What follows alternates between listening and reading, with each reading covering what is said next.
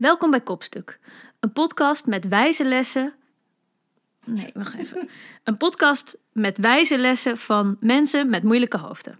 Een zin die ik van de producent moet zeggen, maar wat eigenlijk gewoon neerkomt op hele leuke gesprekken met mensen die we waanzinnig interessant vinden. Vandaag hebben we een hele bijzondere gast. Althans, voor mij is ze heel bijzonder, want ze is een soort legende op het gebied van documentairemakers. Zij heeft het namelijk ooit voor elkaar gekregen om John Malkovich de voice-over te maken van haar film. En hoe heeft ze dat gedaan? Ze is erachter gekomen dat hij heel erg van borduren hield. En ze heeft toen een geborduurde brief voor hem gemaakt met de vraag of hij alsjeblieft de voice-over wilde inspreken van haar film. Wat hij vervolgens heeft gedaan. En wat ik echt een te gekke anekdote vind. Vervolgens heb ik haar nog een keer ontmoet omdat zij mijn mentor was binnen een workshop uh, die ik vervolgens heb afgezegd. Ik kan me zelfs herinneren dat we op een gegeven moment een best wel ingewikkeld telefoongesprek hierover hebben gehad.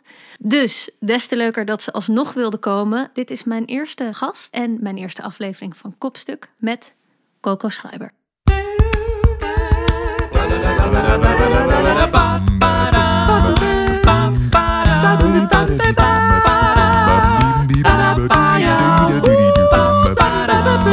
Kopstuk, kopstuk, kopstuk. Met Mea Dols de Jong.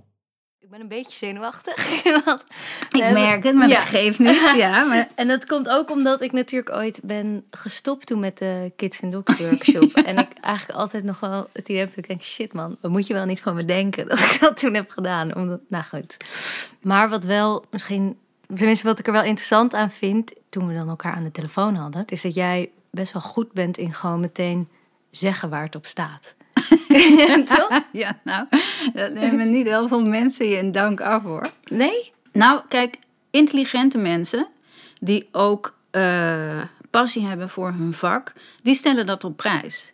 Want die zijn gebaat bij een zo helder mogelijk beeld van wat gaan we doen. Ja.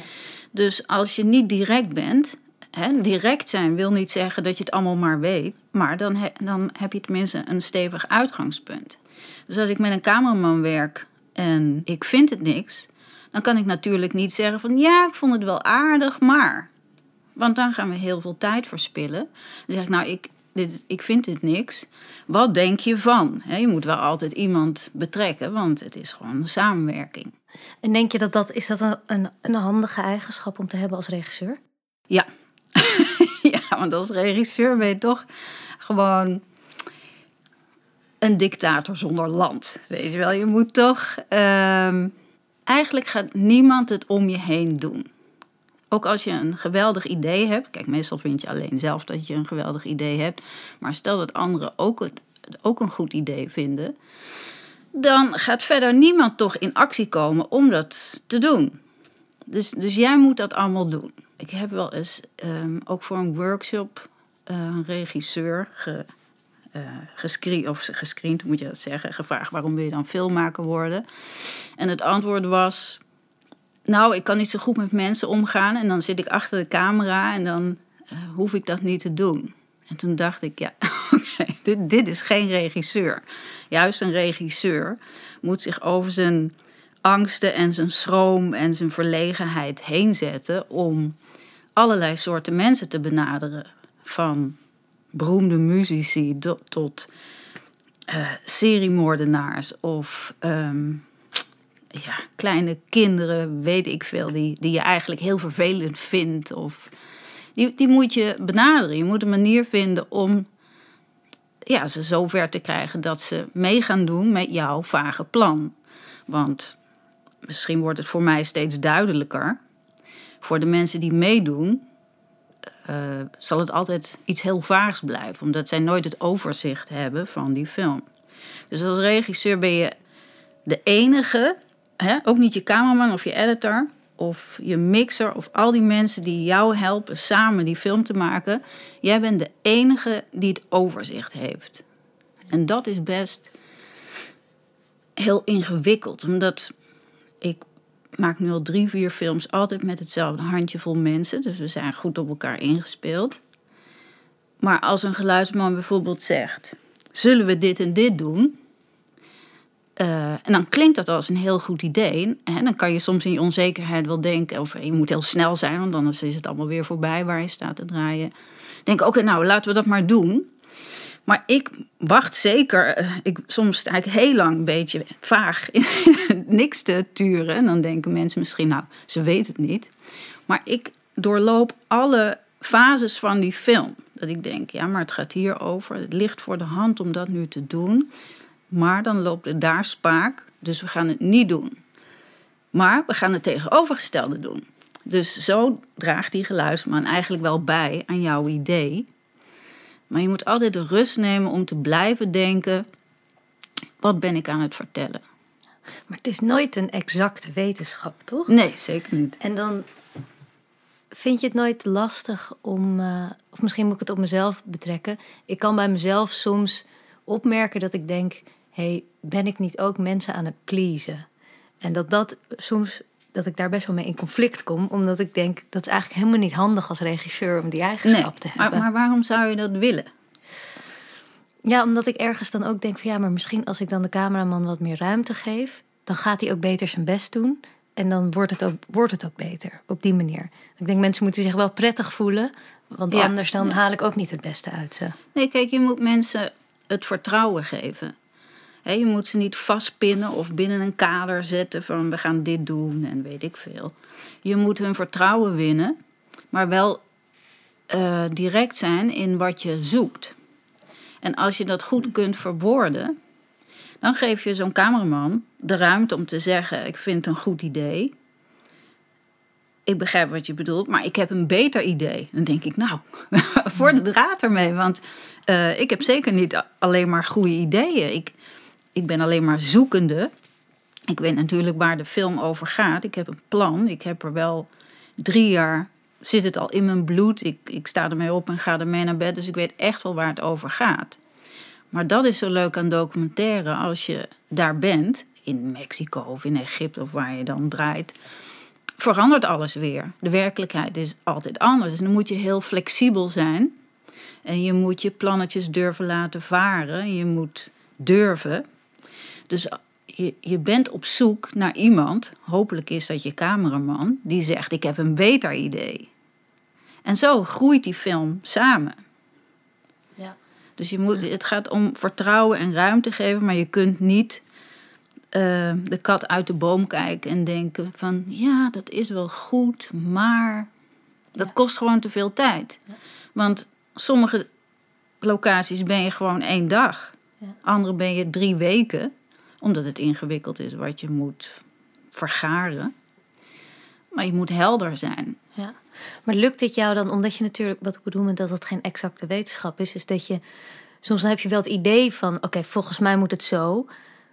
Maar weet je het 100% zeker dat dat straks in de montage inderdaad de beste keuze blijkt? Vaak weet je dat niet. Nee, dat weet je niet. En lukt het je dan wel om dan op dat moment toch te zeggen, oké, maar we gaan toch gewoon zo. Geen discussie meer. Ehm, nou, dat weet je als je goed weet wat de premisse is. De premisse is gewoon de grondgedachte van je film. Heel vaak zie ik gewoon in plannen, ook bij fondsen, zeggen ze ja, die premisse dat hoeft niet. Of eh, denk ik, dat, dat is gewoon in één zin te zeggen waar je film over gaat. Dus bij First Kill was er bijvoorbeeld, ben ik ook in staat tot doden. Heel helder. Maar daar heb ik wel twee jaar over gedaan. Van, waar gaat die film nou over? Oké, over oorlog. Maar ja, er zijn zoveel facetten aan oorlog. Het gaat niet over de nare kant van oorlog, want die, die weten we echt wel. Het gaat over de opwinding over oorlog. Dus op een gegeven moment is dat uitgekristalliseerd. Dus als je gaat draaien, eh, dan heb je zo'n gedegen basis onder je voeten en gewoon in je hersens en in, in alles. Je vertrekt gewoon heel stevig. Maar daar ter plekke moet je gewoon heel roekeloos durven zijn en instinctief durven draaien. En dan merk je gewoon ook aan jezelf als je de materie van de film goed beheerst, wat altijd een gevecht is, drie, vier jaar lang, eh, dan weet je beter van we gaan hier linksaf. We kiezen dit shot. We doen het op die manier. En soms weet je het ook gewoon niet. En dan moet je gewoon eh, pas op de plaats maken. Je, je kiest een crew uit waar je je heel goed bij voelt. Die niet alleen eh, technisch goed zijn, maar waar je ook een biertje mee gaat drinken. Gewoon dat je aangenaam voelt. Dus als jij zegt van. eh, ik loop, ben hier even helemaal de draad kwijt. Dit wordt niks. Die persoon heeft dat niet wat ik dacht dat hij had. Eh, nou, en dan, nou, dan gaan we maar snorkelen, weet je wel. er was toevallig een zee voorhanden, dus we konden gaan snorkelen. Eh, maar dat moet je gewoon toegeven dat je het niet weet. Dat, dat moet je ook als regisseur durven zeggen van, eh, ik weet het niet, je bent niet ehm, de vurer die eh, allemaal alle stappen ehm, eh, zegt van we gaan dit en dit en dit doen. En ben je hier beter in geworden naarmate je meer ervaring hebt gekregen? Of is het iets wat altijd al in je zat? Nee, ik heb het, ik heb het wel echt geleerd. Maar ik, was, ik, denk dat je karakter wel meespeelt. Niet iedereen is geschikt om regisseur te zijn. Ik was wel vroeger al gewoon al met je vriendjes aan het buiten spelen dat je het voortouw nam. Dat je zegt, we gaan dit doen. We gaan het dak op en we gaan inbreken bij de buren. Oeh, weet je wel, nou, spannend. Ehm, of op school was ik natuurlijk altijd degene die zijn mond open trok van we pikken dit niet en we gaan in staking. En dan al, alle klasgenoten die stonden achter jou, behalve op het moment suprem, dan zeiden ze van ja, maar Coco vindt dat. Wij, weet je wel, dat je dacht, krijgen we nou zeg? Assholes. Dan sta je daar. Nou, en dan merk je later dat je toch werk hebt gevonden dat helemaal bij jou past. Je bent echt de enige die eh, dat gaat durven, wat toch verder niemand durft. En wat zijn dan eh, in jouw optiek nog meer eigenschappen die je als regisseur, die in ieder geval handig zijn om te hebben als Nou, regisseur? empathie. Ik vind echt, als ik de baas van de wereld was en ik mocht drie dingen veranderen in de wereld, dan zou ik willen dat iedereen nu à la toverslag empathie voelde voor de ander. Dat is er echt heel weinig. Mensen zijn altijd met zichzelf bezig. Iedereen is super druk. Nu de laatste tien jaar helemaal. Mensen kijken helemaal niet goed naar elkaar. Nummer twee staat dat ik vind dat Pauline Broekema moet ontslagen worden bij het journaal. En drie, daar moet ik nog even over nadenken. Maar die is denk ik variabel. Er is altijd wel iets wat je wilt veranderen. Maar empathie is dus belangrijk Empathie. als filmmaker. Ja, want je gaat met mensen om. Je moet ze kunnen interviewen. Je moet begrijpen waarom ze de dingen doen die ze doen. En soms is dat heel makkelijk, want dat zijn sympathieke mensen. En je begrijpt hun achtergrond. Ik snap bijvoorbeeld, zoals nu in How to Meet a Mermaid... eh, filmen we een jongen, Miguel, die, op zijn, die is surfer. En die geeft surfles aan toeristen. Maar hij gaat op zijn surfplank eh, naar de US peddelen. Het is echt een hele gevaarlijke tocht. Nou, dat begrijp ik heel erg. Ik hoef niet mezelf helemaal. eh, ik begrijp hem gewoon heel snel. Maar als iemand, zoals in First Kill, 30 mensen heeft gedood en oren heeft afgesneden. En daar rustig over zit te praten en, en zegt: Ik mis het eigenlijk. Dat moet je ook begrijpen. Je- als je iemand gaat veroordelen, eh, dan, dan, eh, ja, dan is dat het verkeerde interview. Dan, dan gaat het over oordeel. Ik ben beter dan jij. En daar gaat je film niet over. Je, je wil meer weten. Film is eigenlijk gewoon je eigen ontwikkeling. Is meer te weten komen over wie ik ben. En zo kies je natuurlijk je onderwerpen uit. Die, die onderwerpen die ik heb gekozen, zoals de drang tot doden of verveling. En nu de wil om te sterven. Ja, het zijn niet allemaal hele opgewekte. Toch is dit mijn meest positieve film. Hij eindigt heel hoopvol. Ehm, die, die gaan eigenlijk allemaal over mij. Dat interesseert mij wezenlijk. En omdat het me wezenlijk interesseert, verlies ik nooit de interesse.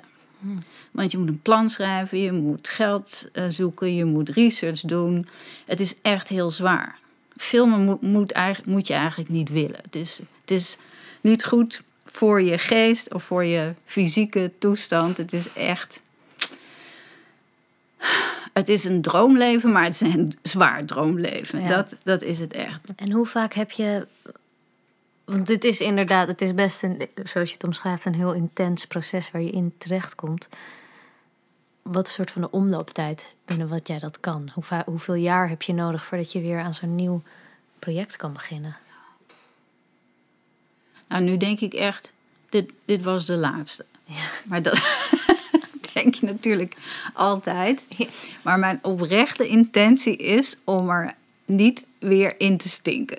Dus ik probeer echt om niet aan een nieuwe film te beginnen. Echt waar? Ja. Ik, ik weet natuurlijk dat dat niet gaat lukken, maar ik kan het wel heel lang uitstellen. Ik kan het best een jaar uitstellen. Oh, dat vind ik nog wel meevallen, een jaar. Ja.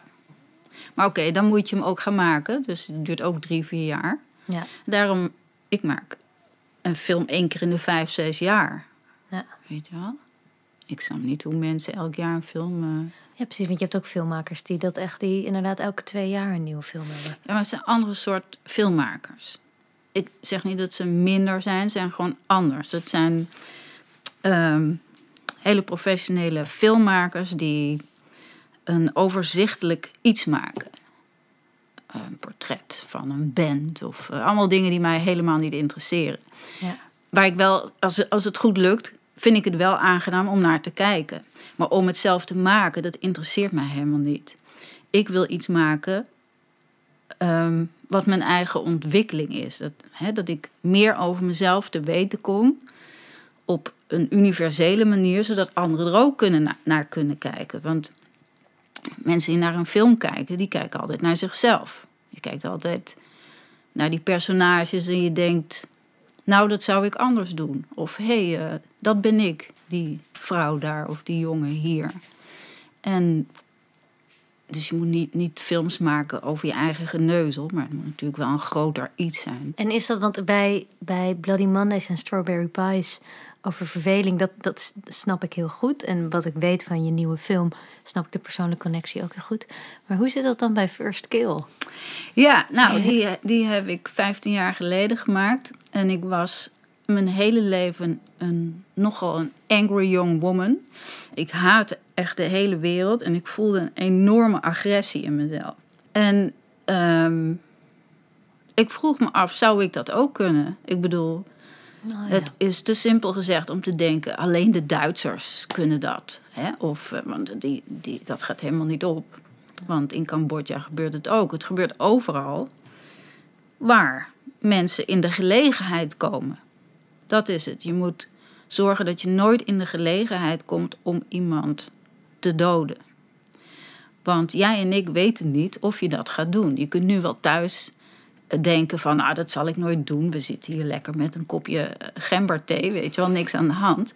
Maar als, als, als, de, ja, als het moeilijk wordt en je moet vechten voor je leven... of je voelt allemaal gevoelens die je helemaal niet wist waarvan dat je die had... dan zou je nog wel eens hele nare dingen eh, te weten kunnen komen over jezelf. En dat je ook gewoon die trekker overhaalt, zoals die eh, veteranen dat in First Kill vertellen. Dus ik, het is een heel persoonlijk onderwerp. Ik wilde gewoon weten, kan ik dat ook? En, en het antwoord is dus ja. Ja, dus nu, ik weet dat. Dus ik moet zorgen dat ik nooit in die gelegenheid kom. In die situatie En dan, komt het wel goed. En ik, als ik weer heel even terug ga naar dat leiderschap, eh, of tenminste, laat ik het zo zeggen, regisseur zijn is voor een heel groot deel ook leiderschap. Ehm, en ik ben wel benieuwd of jij denkt dat daar ook een verschil in zit tussen mannen en vrouwen die regisseren. Ja, dat is altijd een precair onderwerpje. Ehm, nou kijk, als jij naar films kijkt, kan je dan zien of het door een vrouw is geregisseerd of door een man? Kan je aan First Kill zien of aan Bloody Mondays, het is door een vrouw gemaakt? Nee, maar ik kan wel een soort aan het genrefilm vaak wel vermoeden of het een, door een man of een vrouw is geregisseerd. Dat als het een grote Hollywood actiefilm is, dan durf ik wel behoorlijk wat geld erop in te zetten dat het door een man is geregisseerd. Maar ehm, Catherine Bigelow heeft een grote Hollywood actiefilm gemaakt. Zij doet niks anders. Ja, En won een. Oscar. Dus ehm, Ja, ik, het gaat er om wie je bent als mens. Om je karakter, om je eh, verlangens om je ideeën en niet. Kijk, ik, ik ben natuurlijk een ander iemand dan een man, omdat ik als vrouw de wereld anders ervaar. Als ik s'nachts over straat loop, hè, dat doet elke vrouw, en het is drie uur s'nachts en ik hoor iemand achter me lopen, dan zijn mijn sleutels in de hand gespiked tussen mijn vingers. Ja. Altijd. Je bent op je hoede. Dat hoeft geen enkele man te doen. Die denkt daar helemaal niet over na. Ja. Dus dit zijn wel allemaal dingen die, die jou een andere blik op de werkelijkheid geven. Ja. Dus kies je misschien een ander onderwerp. Dat, maar dat, dat, dat denk ik eigenlijk niet. Ik vind dat al te ver gaan. Ik weet wel dat heel veel mensen zeiden... heb jij die film gemaakt, First Killed? Maar jij bent een vrouw. dat Oh, ik waar? dacht, oké. Wauw. ja, dat vind ik wel ver gaan. Maar en in je samenwerking, want dat het is wat, waar ik het bijvoorbeeld, maar ik maak ook commercials nu en dat is dat is best wel een mannenwereld. En daarin merk ik soms wel dat ik er tegenaan loop dat ik denk shit, weet je wel, word ik nou eh, word ik nou sneller weggemoffeld omdat ik omdat ik dan een vrouw ben? Word ik wordt er minder serieus naar mij geluisterd omdat ze denken, ah meisje, weet je, dat is wel goed Ja. met je. Of is dat mijn eigen onzekerheid wat ik weer op die manier probeer weg te Ja. doen? Weet je, dat kan natuurlijk ook. Maar ehm, Nou, misschien is het wel zo dat. Kijk, maar je gaat heel snel generaliseren. Als een man onzeker is, die verbergt dat op een bepaalde manier. Als een vrouw onzeker is, zijn er verschillende manieren om dat te verbergen. En misschien zie je dat meer aan vrouwen, dat ze dan soms onzeker zijn als je op je strepen gaat staan en gewoon zegt: nee, we gaan dit doen. Dan ben je al gauw eh, pff, een bitch. ja, Ik bedoel, je moet toch altijd een bepaalde toon aanslaan. En op het moment dat je denkt, nou dat doe ik dus niet meer. Ik doe gewoon, ik zeg gewoon en ik praat zoals ik ben. Heb ik ervaren dat je nergens last mee hebt. Iedereen neemt dat dan gewoon aan. Omdat je bij jezelf hebt ontdekt, nou dit, dit, dit is wie ik ben. Niet vrouw nog man. Ik ga een goede commercial maken of ik goeie- ga een goede film maken. En we gaan het zo doen ja. ja, helpen jullie mij mee hier en daarin. En dan speelt dat geen rol meer. Maar dat is wel iets wat je moet overwinnen. ja. En Ik- wanneer lukte jou dat? Welke leeftijd? Nou, dat is wel heel grappig. Want ik heb heel veel speelfilms gedaan als scriptgirl en first assistant. En eh, ik heb bijvoorbeeld Theo en Thea aan het Tenenkaas Imperium gedaan. Dat soort films. En een film met Theo van Gogh. En toen ik de scriptgirl was, dat is echt een heel ingewikkeld vak. Ehm, ja, merkte ik. eh, ik had heel veel lol op, op de set, de speelfilmset. De films worden altijd heel slecht, maar de, de sfeer op de set. Hoe beter de sfeer, hoe slechter de film. Dat kan je bijna wel als stelling poneren. Ehm, had ik altijd zo'n vrolijke, opgewekte, optimiste, hoge stem. Optimistische stem. En ehm, toen dacht ik, Jezus, die dagen duren echt 17, 18 uur. Ik ga ook opnameleider worden. Ik ga first assistant worden en eh, hè, ik, ik ga een stapje hoger op. En toen dacht ik, ik kan natuurlijk niet 30 man crew aansturen met een... Hallo jongens, we gaan het volgende shot doen. Weet je wel? En ik kan, het, ik kan het nu niet eens meer, maar het was, nog een, het was een hele hoge Mickey Mouse stem had ik eigenlijk. En toen was ik ongeveer 30. En toen dacht ik, ik moet die stem naar beneden krijgen. Ik moet autoriteit uitstralen. Ik moet met een mix van autoriteit, humor en technische kennis... moet ik deze crew aansturen. En dat heb ik echt geoefend thuis. Dat ik dacht, oké, ik ga dat doen. Ik ben nu een van de eerste vrouwelijke opnameleiders in speelfilmland. Ja, dat moet ik even waarmaken. Wel dus echt iets waar je ook bewust... Je Ja. was je er wel bewust van. Ja, zeker. Maar ik heb nooit ehm, tegenwerking gevoeld. Hè? Ik bedoel, alle heads of departments waren toen althans in de jaren negentig wel mannen. Maar ik heb nooit iemand horen zeggen dat kan je niet. Of dat er deuren gesloten waren. Er waren gewoon niet heel veel vrouwen die dat ambieerden blijkbaar. Wel regie. Hè, Antoinette Beumer ging het doen, Paula van der Oest. Het ging allemaal helemaal vanzelfsprekend was dat. En, ehm, want het klinkt nu alsof je alles best wel goed, goed hebt uitgedokterd, om het zo maar te zeggen. En dan ben ik wel benieuwd, waar, waar zitten dan je onzekerheden?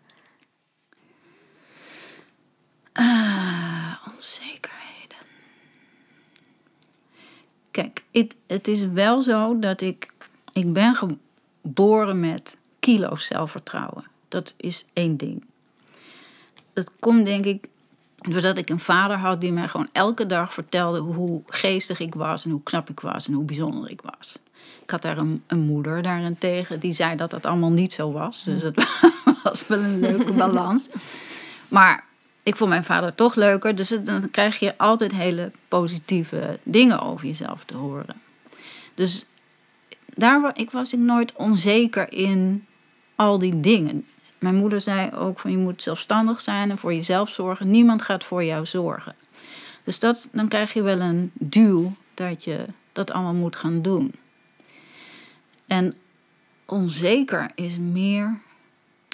Ja, ik begin ook maar ergens met een plannetje. Niemand zegt dat is een goed plannetje. Integendeel, zelfs je beste plan, waar iedereen het wel over eens gaat zijn, als die af is, zegt ervoor: nee, dit is niks. En hoe denk je dat dan te gaan doen? En dat is heel moeilijk en dat kost heel veel geld. En... Maar ja, hoe, hoe vaker mensen zeggen dat kan niet, hoe sterker ik word en denk, nou, maar dat ga ik dan wel eens even laten zien dat dat wel kan. Maar hoe, hoe ik dat ga doen, dat weet ik niet. Het is niet zo dat ik alles maar weet. Dat is dan wel je onzekerheid, dat je denkt, oké, nou, oké, we hebben een begin gemaakt. Nu de volgende stap. Maar wat is die dan? Ja.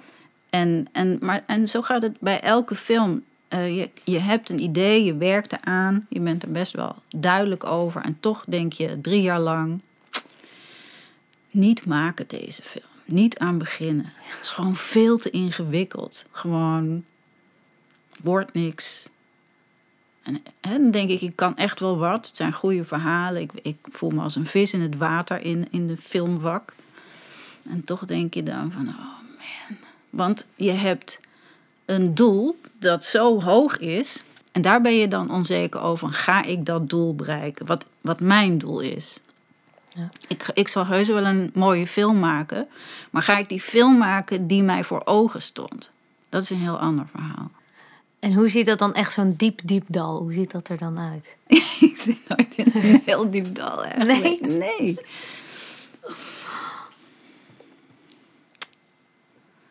Eh, een diep dal. Nou ja, of als je ze niet hebt, wat dan is dat eigenlijk wat heerlijk. Ja, een diep dal bij deze film is, is niet zozeer een gevoelsmatig diep dal, maar hier ging zoveel mis. Hè, bij film gaat altijd van alles mis. Als je daar niet tegen kan, dan moet je iets anders gaan doen. Maar er ging echt heel veel mis. Zelfs de producent zei van, wat is er met deze film aan de hand? En daar kan je wel eens even heel zwaar van worden. Maar dan denk je ook, oké, deal with it. Gewoon rustig blijven ademen. Ja, het klinkt heel cliché, maar dat is ook waar mijn film over gaat. Dat je niet gaat over mensen die onder andere ook eh, zelfdoding plegen. Dus als je gewoon blijft ademen, dan ga je niet dood. Zo simpel is het. Ja. S- sommige dingen zijn heel simpel. Dit is gewoon een 1000 euro mindfulness cursus in één Ja, zin die hoef je allemaal niet te volgen. Die hele mindfulness shit, dat hoeft allemaal niet. Het is alleen maar omdat wij nu vreselijk druk zijn en in de bar. En, ehm, maar ik, eh, ik lees altijd heel veel. En ik lees dan gewoon een boek van William Faulkner, Nobelprijswinnaar uit 1949. En het is een man met heel veel kennis en inzichten en droge humor. En die zegt dan zo'n zinnetje: I would prefer breathing to not breathing. Toen dacht ik, ja, dat wordt het motto van deze film. Ja. Want aan het eind van de film, mijn broer is dus de Rode Zee ingelopen, die is daar verdwenen. En op de een of andere manier eh, krijg ik duikles om. Ik, ik heb nog nooit gedoken, ik wil ook helemaal niet gaan duiken. Maar die cameraman zei: Ik weet wel wat we morgen gaan doen. ik dacht, nou, we gaan helemaal niks doen. Maar oké, we gingen toch duiken. Dus toen kreeg ik duikles. En het eerste wat die instructeur tegen me zei is... The most important rule is always keep breathing. Toen dacht ik, ja. Ik, je ziet mij gewoon, of althans ik zie het in de film... op mijn gezicht, daar ontstaat het idee voor die film. Dat ik denk, dat is de rode draad.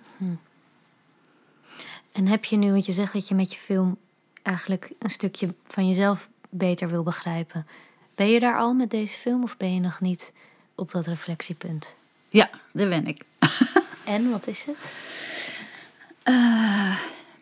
Ja, dat is moeilijk te zeggen als, als de film nog... Hè, we hebben de film niet... Je hebt de film niet gezien, dus dat is moeilijk. Nee, nee dat maar ik... ik eh, de film gaat over worstelen om in leven te blijven.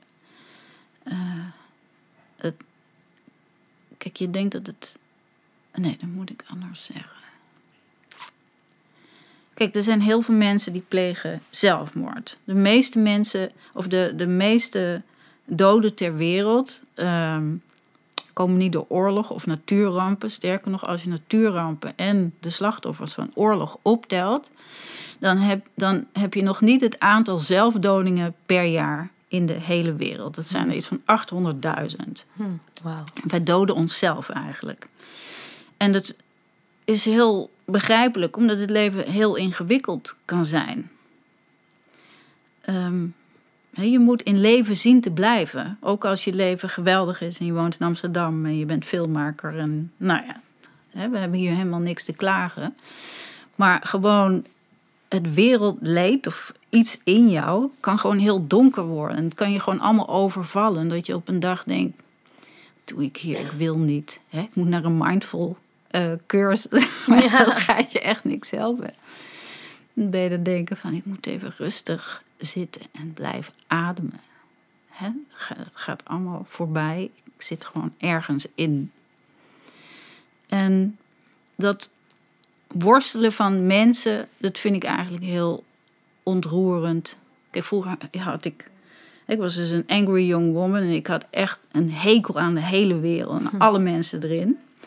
En nu kijk ik naar mensen en soms, vooral Amsterdammers, eh, wil ik nog wel eens eh, aan de kant schelden. Ik zo onaardig vind ik ze.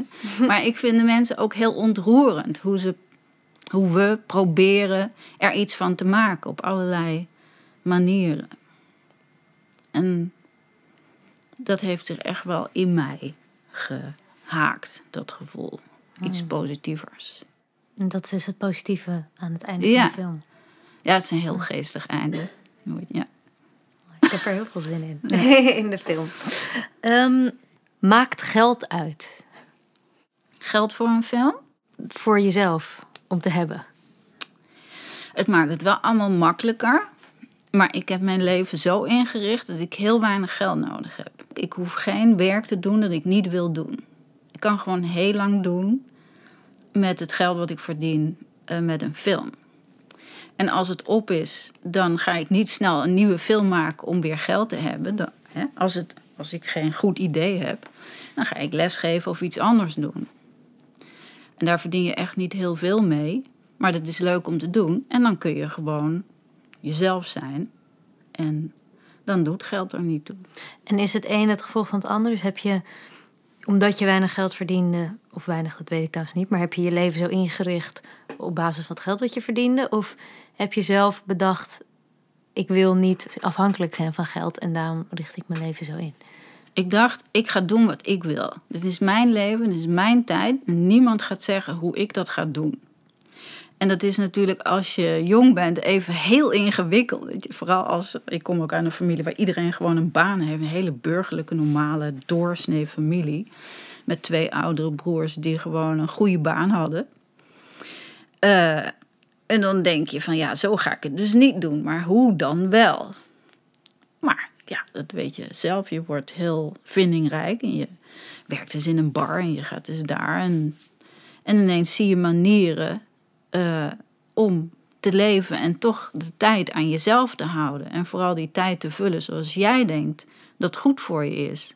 Dat klinkt nu heel simpel. daar heb ik natuurlijk best wel mee geworsteld. Toen ik 25 was, tot mijn 35, dan zoek je echt allemaal manieren.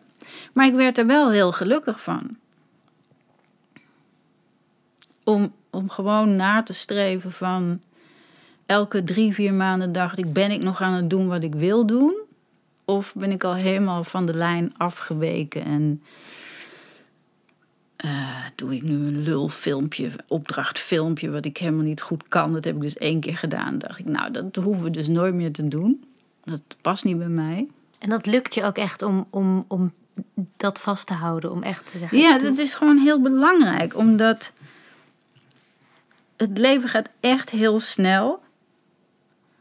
En ehm, als je filmmaker bent, dan, dan plan je in jaren. Hè? Je, je plant echt in de komende drie jaar gaan we die film doen. En ineens, zo, zo net was ik nog 25 vorige maand. Nu ben ik al 55, weet je wel. Hoe is dat gebeurd gewoon? Ik, ik ben pas hier. Ik moet binnenkort. Ik word hier geïnterviewd door jou. Terwijl ik denk, hoezo eigenlijk? Ik kan ook jou interviewen. Ik ben net begonnen. En zo, als je nieuwsgierig blijft en eh, films maakt, dan, dan is het gewoon altijd in ontwikkeling. Ja, je, je komt niet aan. Dat zou jammer zijn. Dat is helemaal niet mogelijk. Je bent gewoon altijd vooruitgaande. Dus om zomaar drie jaar eh, je, je, je, je dure tijd te besteden aan iets wat je helemaal niet ziet zitten. Door bijvoorbeeld een serie te maken. Ik, ik hou daar niet van om, te doen, om dat te doen. Maar dan heb ik wel heel veel geld en dan, hè, dan kan ik daarna een jaar niks doen. Dat kan ook. Maar dan heb ik drie jaar verspeeld met iets wat ik echt niet wou.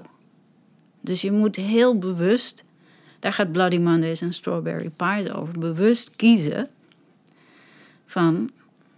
Want, want die stockbroker die ik in Bloody Mondays interview, die, heeft, die verdient dus 10 miljoen per jaar. En hij werkt gewoon 80 uur per, per week. Oh ja, dus dan kan je het niet eens uitgeven. Maar is die gelukkig? Nou, daar- wist hij het antwoord niet eens op. Weet je wel?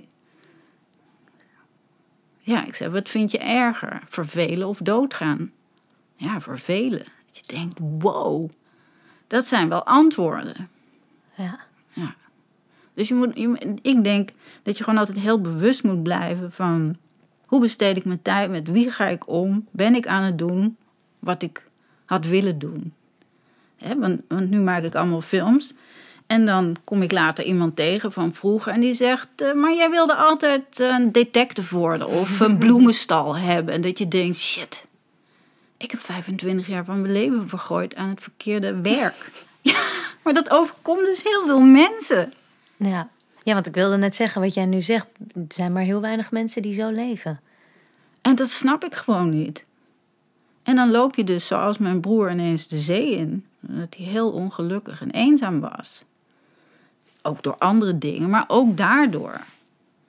Om maar gewoon mee te lopen in, die, eh, in het gewone stramien. Waarom zou je dat doen? Stel je voor dat je nu genoeg geld zou hebben om voor de rest van je leven niks meer te doen. Nou, dan ga ik naar eh, La Palma. Want daar hebben we een huis gekocht. Van al onze spaarcentjes. Van de speelfilms die ik vroeger deed. En allemaal bij, bij elkaar geschaapte dingen. En eh, eh, eerst een paar maanden in de hangmat gaan liggen. En dan zou ik nadenken over een nieuwe film. Of Toch een wel. nieuw boek.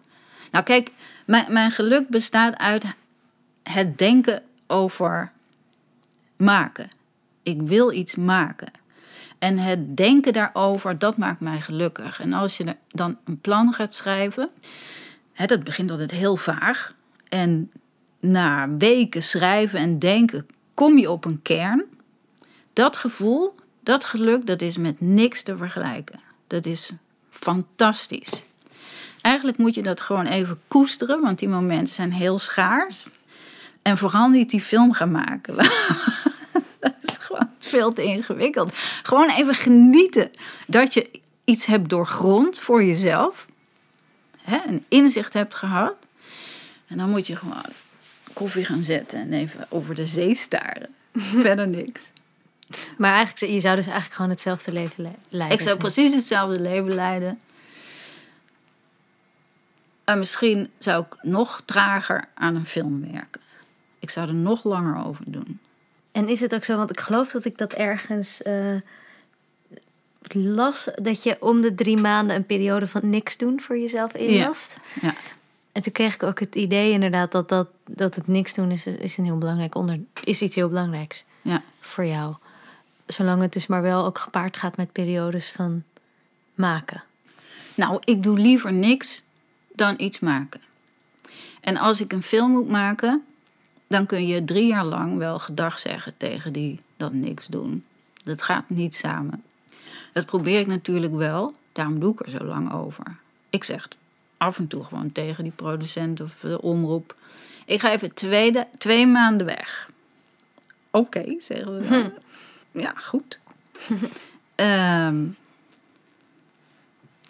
ja, ik doe liever niks dan werken. Maar ik heb natuurlijk superleuk werk. Het is helemaal geen werk. Ik verzin gewoon dingen en die ga ik uitvoeren. Ja, daar is niks werk, werk aan, weet je wel. Het is niks. Ja. En wat, wat dat vervelen heeft, dat, daar zat ik over na te denken. Dat je zegt dat, dat je films vaak persoonlijk zijn.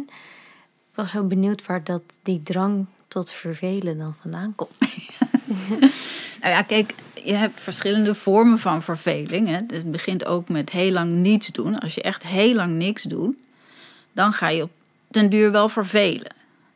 En ik kwam erachter dat het vervelen mij heel goed afging. Want je, als je niks doet, dat betekent dat je op de bank ligt. In mijn geval met boeken en je leest heel veel. Af en toe ga je eens naar iemand toe. Je doet boodschappen, je kookt. Nou, dan doe je eens een dutje en dan lees je weer eens wat. Dat kan ik maanden volhouden. Ik hoef echt niets erbij te hebben. En heel tussendoor heb je dat ook nodig, denk je, om creatief te zijn? Ja, ik denk dat iedereen dat moet doen. Je kunt niet gewoon achter je tafeltje, achter je computer zitten en denken: nu ga ik een plan bedenken. Dat weet je zelf ook als je, je komt op je beste ideeën op de fiets of tijdens een boring conversation op, op een feestje. Dat je denkt: hoe kom ik hier weg met deze eikel? Weet je, wel? dat je ineens denkt: oh, wacht eens even. En in je films, je hebt de- natuurlijk in je boek is het heel persoonlijk, toch? Als ik dat zeg, is heel, of deels autobiografisch in ieder geval, geïnspireerd op dingen die je zelf hebt eh, meegemaakt. En ehm, hoe, hoe trek jij de, de grens tussen wanneer is iets, wanneer is het goed dat het op jezelf is geïnspireerd en autobiografisch is en wanneer wordt het navelstaren? Ehm, nou kijk, als ik... eh, daarom heb ik zo laat een, mijn debuutroman geschreven. Omdat het hiervoor altijd navelstaren was. Ik, ik, ik wilde al schrijver worden op mijn achtste. Toen schreef ik mijn eerste verhaal. De glazen neger. en eh, ik dacht, als ik voor mijn 25ste niet een boek heb geschreven, dan ben ik een enorme loser. Nou, ja, mijn 25ste had ik nog helemaal niets uitgevoerd. En op mijn 30ste ook niet, enzovoort. Ik maakte mijn eerste filmpje pas op mijn 33ste. Oh echt? Oh wat heerlijk om Ja, te horen. ja je hebt, de, de tijd is aan jou. Dat Ja. moet je echt beseffen. Ik kwam er gelukkig tijdig achter, maar, maar ik had nog eerder dat willen weten. Dat je gewoon eerder kunt ontspannen en denkt, het komt echt wel goed. Je, hebt, je weet wel dat je een bepaald talent hebt ergens. Ooit komt het eruit.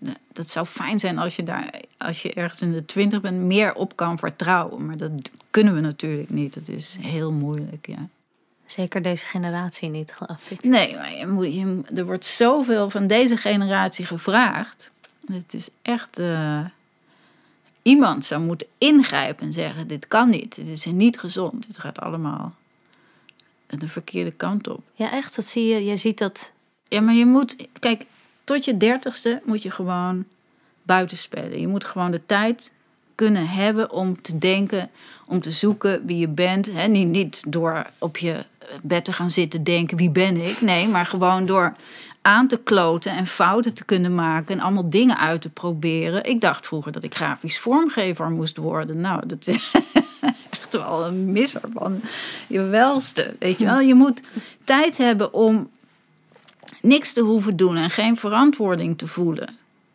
Zodat je ergens bij jezelf kan ontdekken, wat kan ik? Of wat maakt me gelukkig? Waar, waar wat doe ik het liefste? En wat kan ik daar dan mee? Ja, ik hield van films. Ik vond dat het allergeweldigste. Ik speelde zelf ook altijd in een film. Weet je wel, ik heb duizenden films over mezelf bedacht. En dacht ik, wat kan ik daarmee? Moet ik dan actrice worden? En dacht ik, dat leek me dan weer helemaal niks. Dus ja, dan moet je de kans krijgen om. Maar als je geld moet verdienen en, en rennen, rennen, re- rennen en presteren, dat is niet de goede omgeving om erachter te komen wie je bent en waar je het beste in bent en waar je gelukkig van wordt. Ja. Ik vind echt dat deze generatie. pff, ja, er wordt echt het vuur aan de schenen gelegd. Ja. Ja, het is wel. Nou, en het is ook precies wat je zegt. Dat je. De luxe om te falen, die voel je niet. Nou, precies. Echt, toen ik 25 was, niemand wist dat ik bestond. Wat echt een vrijheid is. Ja. Dat is zo heerlijk. Maar nu moet je, of dat moet allemaal niet, maar eh, weersta het maar eens. Op Facebook laten zien hoe geweldig je leven allemaal wel niet is en wat je aan het doen bent. Dus die sociale me- media is wel handig, maar voor wie jij bent helemaal niet. Ja. Kijk, ik zat gewoon in een kamertje depressief te zijn. En al mijn andere klasgenoten op de Rietveld, die zaten in hun kamertje depressief te zijn. En die zaten natuurlijk ook te denken, wat zou zij, zou zij al eh, succes hebben? En, en dan gingen we s'avonds maar weer uit, weet je wel. We hadden wel heel veel lol. Niemand had een cent te makken. Ja, dit klinkt allemaal een heel ouderwets verhaal. Maar het was wel allemaal heel vrij en open.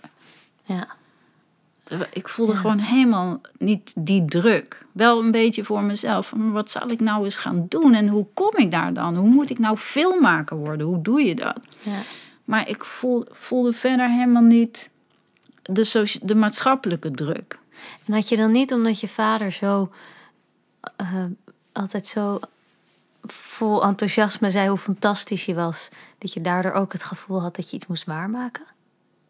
Nee, ik dacht, nou, hij heeft het in ieder geval gezien. dus, dus er zal wel iets in mij zitten. Ik voel mezelf ook heel grappig vroeger.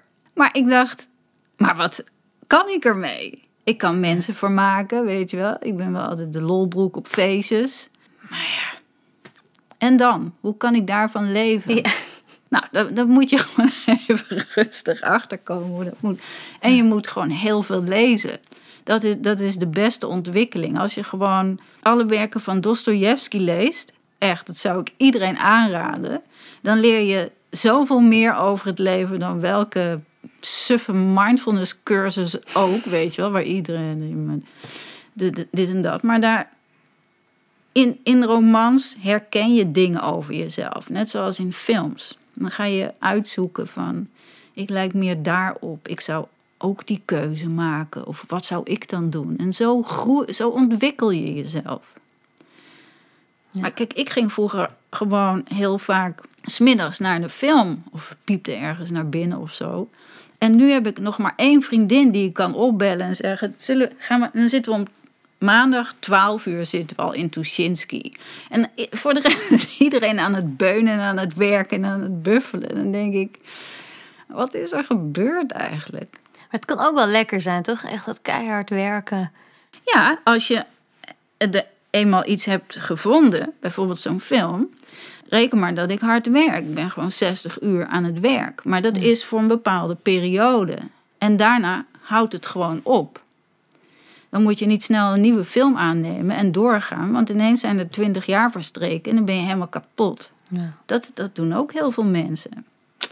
Ja, dan heb je heel veel geld. En dan is, is je jeugd voorbij. Je bent met de verkeerde man of vrouw getrouwd. En het, is, het zijn allemaal de cliché-verhalen die mensen overkomen. Ja. Dus het is gewoon heel belangrijk om elke zoveel maanden, weet ik veel, even goed naar jezelf te kijken. Van, herken ik me hier nog in?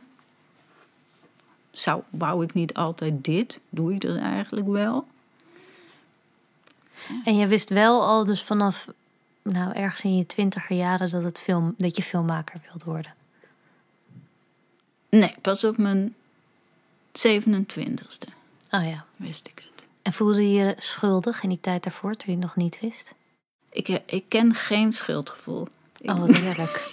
ja. Ja, ik, ik weet niet waarom ik dat heb. Misschien heb ik dat eh, heel eh, ostentatief uitgebannen. Ehm, dat ik wel uit een gezin kom met een ontzettend lastige moeder. Die dat schuldgevoel in je duwde. Hmm, Dus je hebt juist iets gehad van, En daar, nee, dat, komt er dat- niet in. Daar heb ik me geprobeerd. Daar ben ik wel een soort slachtoffer even van geweest. Maar ik heb me daaraan ontworsteld. Ik heb, me, ik heb dat beseft. Dat, dat ik me zo rot voelde. Ook door dat schuldgevoel. En toen dacht ik. Maar waar, waarvoor moet ik me eigenlijk schuldig voelen? Als ik hier thuis wil zitten en niks doen. Dan eh, kan ik dat gewoon doen. Er gaat niemand mij ter verantwoording roepen hooguit als het allemaal niet lukt, dan is het mijn eigen schuld. Weet je wel? Maar ik hoef van niemand iets. Ook gewoon met, met de films die ik maak. Niemand zit thuis te denken, waar blijft die film van Coco Schrijver? Ja. Weet je wel? Ik hoef niks, het is allemaal zelf bedacht. Ja. Pas als die er is, dan zeggen ze hopelijk: hey, leuk, mooie film of niet. Of, maakt ook niet uit. Ja. Ook als er niemand komt kijken, want je maakt die film voor jou. Is leuker als mensen enthousiast zijn en er naar komen kijken. Maar je moet het allemaal voor jezelf doen. Maar dit is wel volgens mij een beetje de essentie van wat mensen juist deze tijd de hele tijd maar zo naar voren duwt. Is omdat iedereen zich zo schuldig voelt tegenover zichzelf.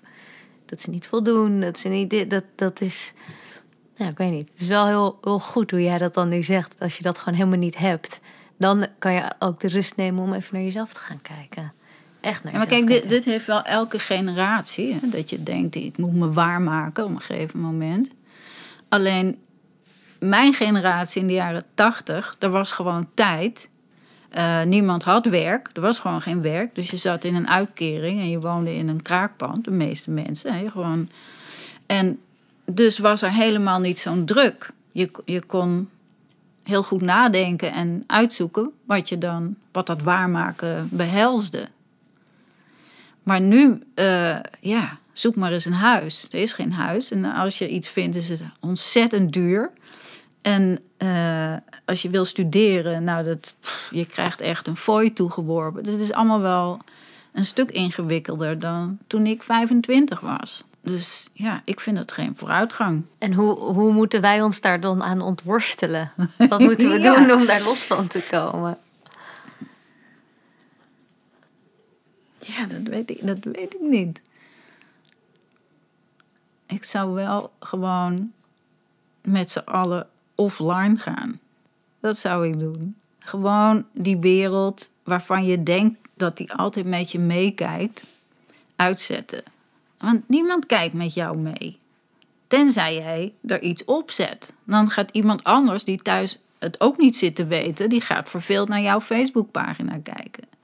Als iedereen nou even een jaar offline ging en je telefoon uitzette, dan kwam er al wat rust gewoon.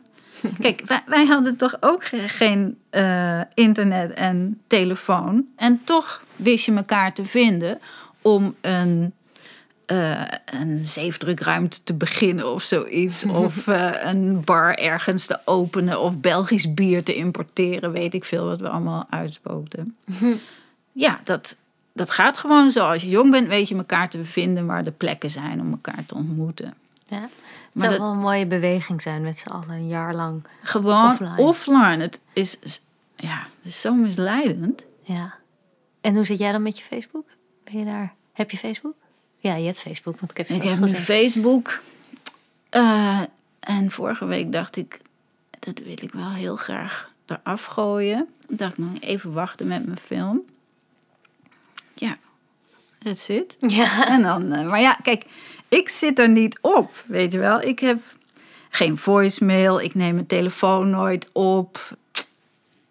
Ja, ik zit er niet zoveel op. Echt, als ik me helemaal knetter verveel en kapot moe ben, dan ga ik een beetje Facebook dingen bekijken. En ehm, als we nou even het is een lastige vraag die ik, die ik je ga stellen. Oké. Wat ik van je hoor en ook weet je, wat ik heb gelezen, krijg ik altijd krijg ik de indruk alsof jij het leven echt leeft. Alsof je ook echt pakt wat er te pakken valt. Zeg maar. En ik vroeg me af of er is er ook een bepaalde filosofie volgens wat je dan leeft.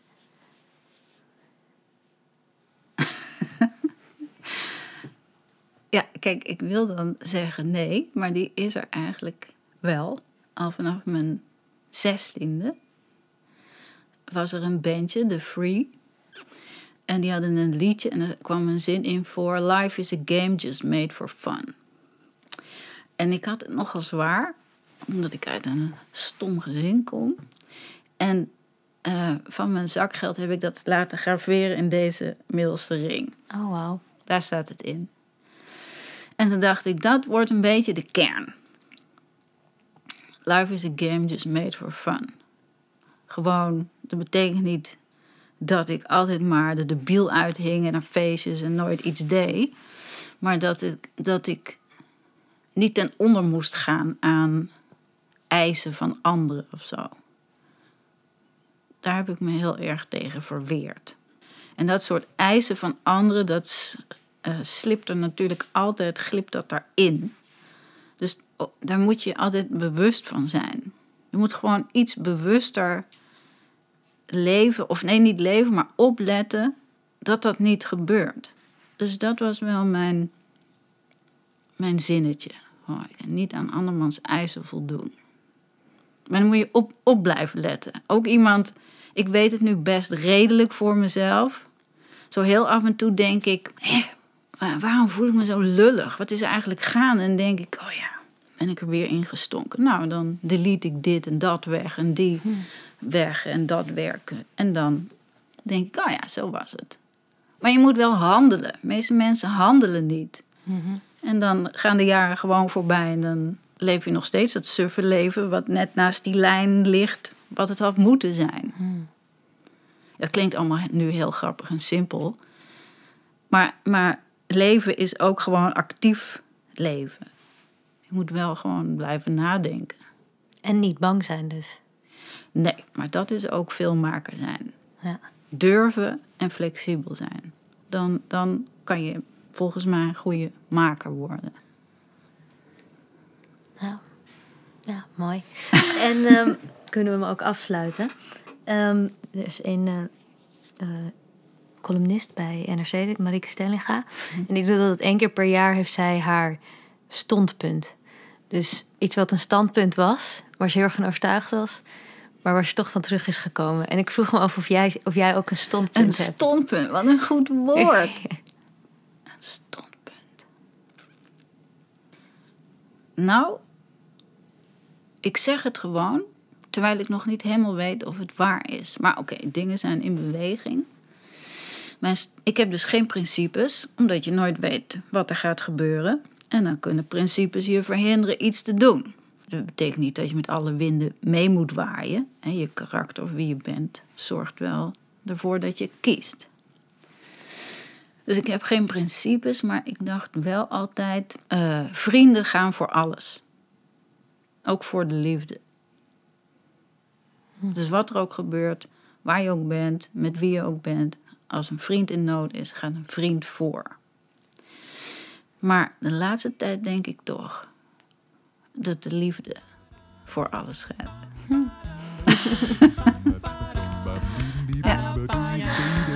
Dat is wel een mooie ontdekking. Deze aflevering van Kopstuk werd gemaakt door Mea Dos de Jong, onze redacteur Jules Opdenkamp en ikzelf, Rutger Lem. Dank aan Coco Schrijber. We zijn heel blij met onze jingle, die is gemaakt door cabaretformatie Herman in een bakje geitenkwark. Check geitenkwark.nl voor hun speellijst. Ons logo is ontworpen door Rosanne van Leusden. De aflevering werd opgenomen en gemixt in de studio van Rob Veugelaars. De eerste twee afleveringen van Kopstuk werden op vrijwillige basis gemaakt. Wij willen er graag meer maken, maar daar zoeken we nog sponsoring voor. Wil je ons steunen? Neem dan contact met ons op. Of abonneer je op Kopstuk in iTunes en geef ons een rating. Kopstuk. Jeetje, wat een leuk gesprek. Een vraag, wat jemig. Kunnen we niet nog eentje dan doen of zo? Of, nou, ik heb wel... eh, Of je hebt meer dan?